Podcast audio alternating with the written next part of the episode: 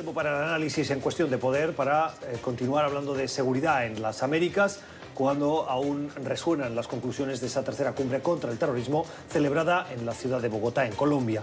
La personalidad más relevante que ha participado en esa cumbre ha sido, eh, y la atención de los medios así lo ha demostrado, el secretario de Estado Mike Pompeo, pero han participado 20 países 20 delegaciones que le han puesto atención a esos riesgos de terrorismo. Y la palabra que probablemente más hemos utilizado es Hezbollah. Esas, esas milicias que extienden sus tentáculos al territorio latinoamericano. Pero no solo Hezbollah sigue siendo una preocupación. Hemos invitado a Stephen Donahue, que es experto en geopolítica y seguridad y director de McClarty y Asociados, para que nos acompañe esta noche. Stephen, ¿cómo estás? Buenas noches. Gracias por estar con nosotros. Decíamos Hezbollah. Este nombre ha opacado otros riesgos que siguen siendo muy relevantes y que eh, en el análisis que estamos haciendo nos fijamos excesivamente en Hezbollah y nos olvidamos de otros? Bueno, claramente el secretario eh, Pompeo está pensando en Irán y en Hezbollah por los, ah, las acciones recientes que han tenido eh, los iraníes eh, en el sector del Golfo y, las amenazas que, que, los Estados Unidos ve de Hezbollah. Y ellos claramente también han actuado en América del Sur en los años recientes pero no hay que dejar de pensar en los otros, las otras organizaciones terroristas de la región que todavía siguen eh, actuando, eh, encobijados por eh, Venezuela, por Cuba, que son el ELN y las disidencias de las FARC. Esas son organizaciones que solo el año pasado han hecho ataques terroristas en Bogotá. En años anteriores han atacado a ciudadanos estadounidenses, los han tenido presos cinco años, eh, eh, secuestrados como animales y los Estados Unidos todavía tiene a esas organizaciones en su lista de terroristas, de sus organizaciones terroristas en, eh, en la región. ¿Cómo, está, ¿Cómo valora el trabajo que está haciendo el gobierno de Iván Duque para hacerle frente a esas dos amenazas? Bueno, el presidente Duque tiene un problema en que tiene eh, miembros de las FARC que ya se han salido de la guerrilla y están actuando como un ente político un partido político y están en el Congreso por eh, las decisiones que se tomaron bajo el, tratado o el arreglo de paz. Pero hay otros elementos disidentes de las FARC que se han salido, que siguen asesinando a sus propios eh, hermanos de las FARC eh, que se habían salido, que amenazan hasta el líder Timochenko de las FARC con muerte. Y eso es algo que, no se puede esconder. Y el presidente Duque y su equipo están tratando de balancear cómo mover adelante con el proceso de paz, mientras que hay disidentes y hay el ELN continuando a actuar como guerrillas, como terroristas en su país. Cuando le escucho con esta explicación me pregunto si el acuerdo de paz es hoy, como piensan unos colombianos, un lastre para la lucha contra esas organizaciones o es eh, un asset, un, eh, algo que beneficia que forma parte de los logros alcanzados en esa lucha y que hay que continuar. Bueno, hay que esperar a ver con el tiempo y la historia cómo se escribe, pero por el momento, cuando hay ataques por parte de criminales, terroristas, eh, guerrillas en el país, hay que enfrentar esa amenaza y las Fuerzas Armadas colombianas han tenido un papel muy importante y tienen que actuar muy cuidadosamente en esas acciones porque eh, siempre cuando hay una situación bélica dentro del país, hay la posibilidad de que civiles de inocentes estén en medio de, las, eh, de la acción. Y con las disidencias de las FARC, con el ELN, apoyados por Venezuela, pues esos, ellos siguen teniendo el equipo, el armamento y la plata para poder actuar.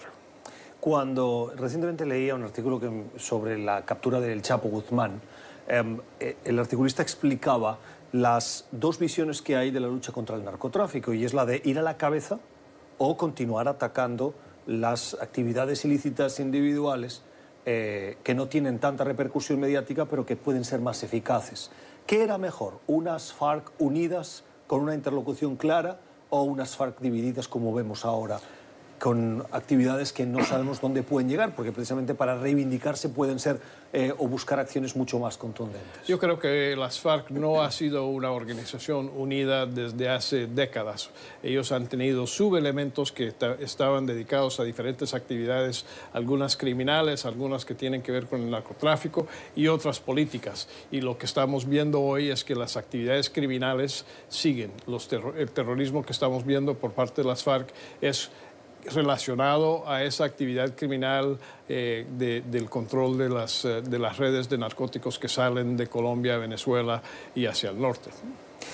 Ahora lo decías al, inicio, Irán es una de las preocupaciones que hoy tiene Estados Unidos, no solo por la amenaza que supone directa en un conflicto que podría derivar en conflicto bélico, Ah, sino también por la amenaza que supone a la seguridad, a la ciberseguridad estadounidense. Y este año es un año electoral.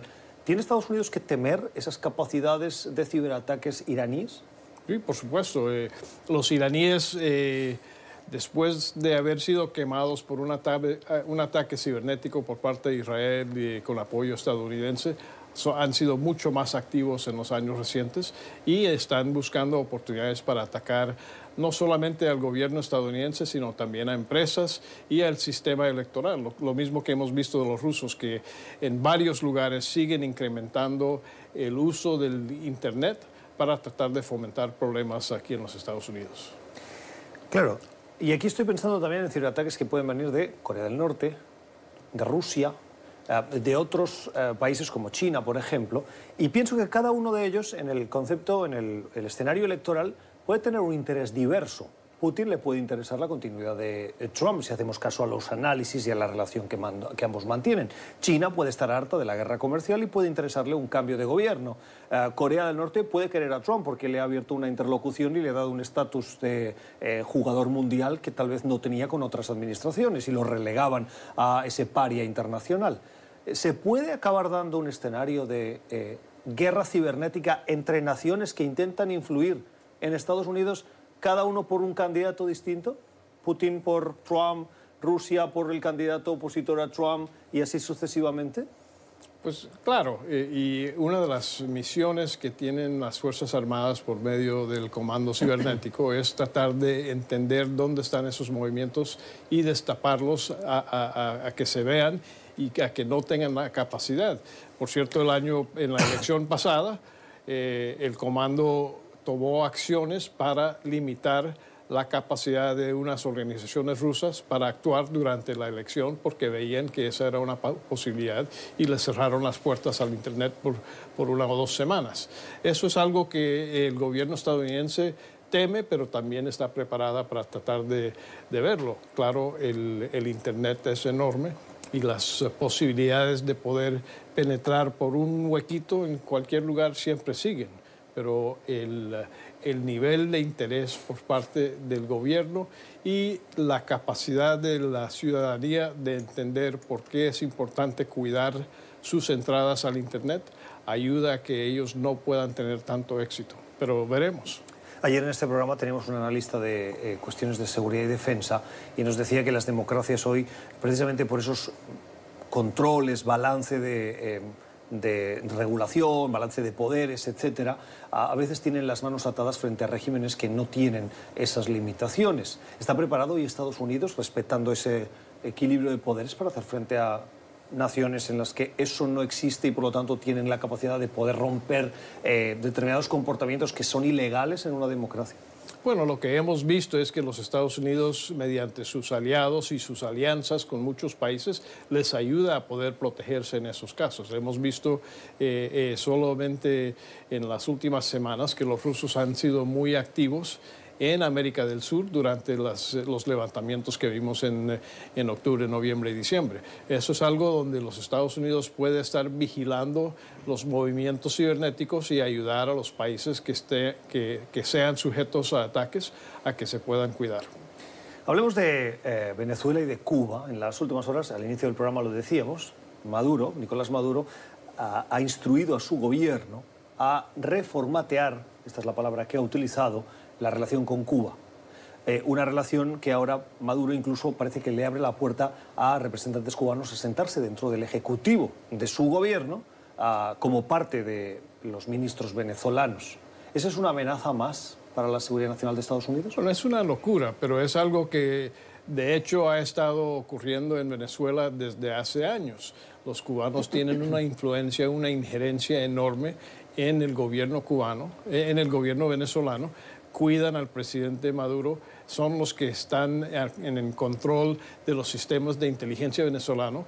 Eh, Venezuela es como una provincia de, La Habana, eh, de hecho, en la manera en que actúan, los controles que tienen sobre la vida política, la vida eh, de seguridad de su país. Así que creo que eh, lo que el señor Maduro dijo por primera vez es algo que todos han visto de primera mano desde hace años. En una reciente entrevista con el Washington Post, Maduro le decía al periodista que él sigue controlando el país, que está más fuerte que nunca y que está dispuesto a abrir una negociación, una conversación con eh, el gobierno de Estados Unidos. Y además le decía al presidente Trump, oye, usted está mal asesorado por Mike Pompeo, por Mike Pence, uh, por John Bolton en su momento, su estrategia ha fracasado. Bueno, el señor Maduro debe ver el espejo y debe caminar por las calles de, de, Caracas y de Venezuela a ver en qué condiciones está el país que él dice estar controlando. Pero controla las fuerzas de seguridad, controla el ejército. No estoy seguro que eso es verdad. No, eso, ¿En qué eh, eh, sentido? Eh, pues él, él, si él le diera la orden al ejército que saliera a las calles para controlar levantamientos, yo no creo que lo haría.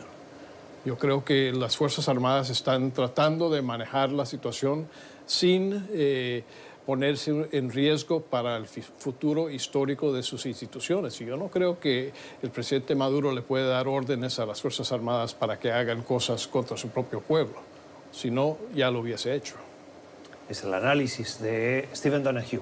Es experto en cuestiones de defensa, analista geopolítico y director de McClarty Asociados. Hoy nos acompaña aquí en Cuestión de Poder. Stephen, gracias. A usted.